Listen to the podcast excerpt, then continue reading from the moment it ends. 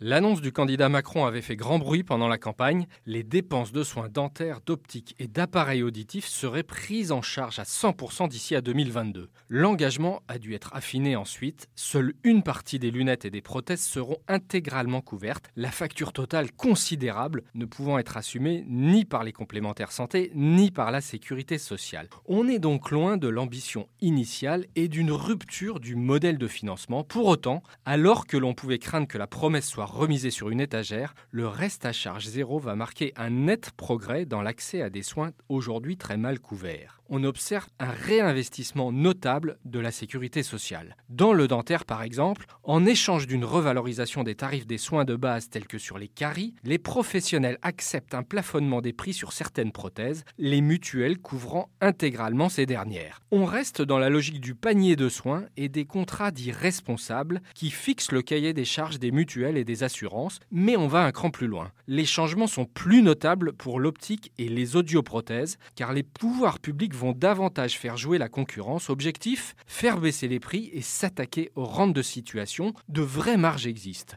Au final, néanmoins, les dépenses d'assurance maladie seront plus élevées, ce qui impliquera de réaliser des économies ailleurs. La réforme du système de santé dont Emmanuel Macron doit préciser les contours ce mercredi est plus que jamais nécessaire. Retrouvez tous les podcasts des échos sur votre application de podcast préférée ou sur leséchos.fr.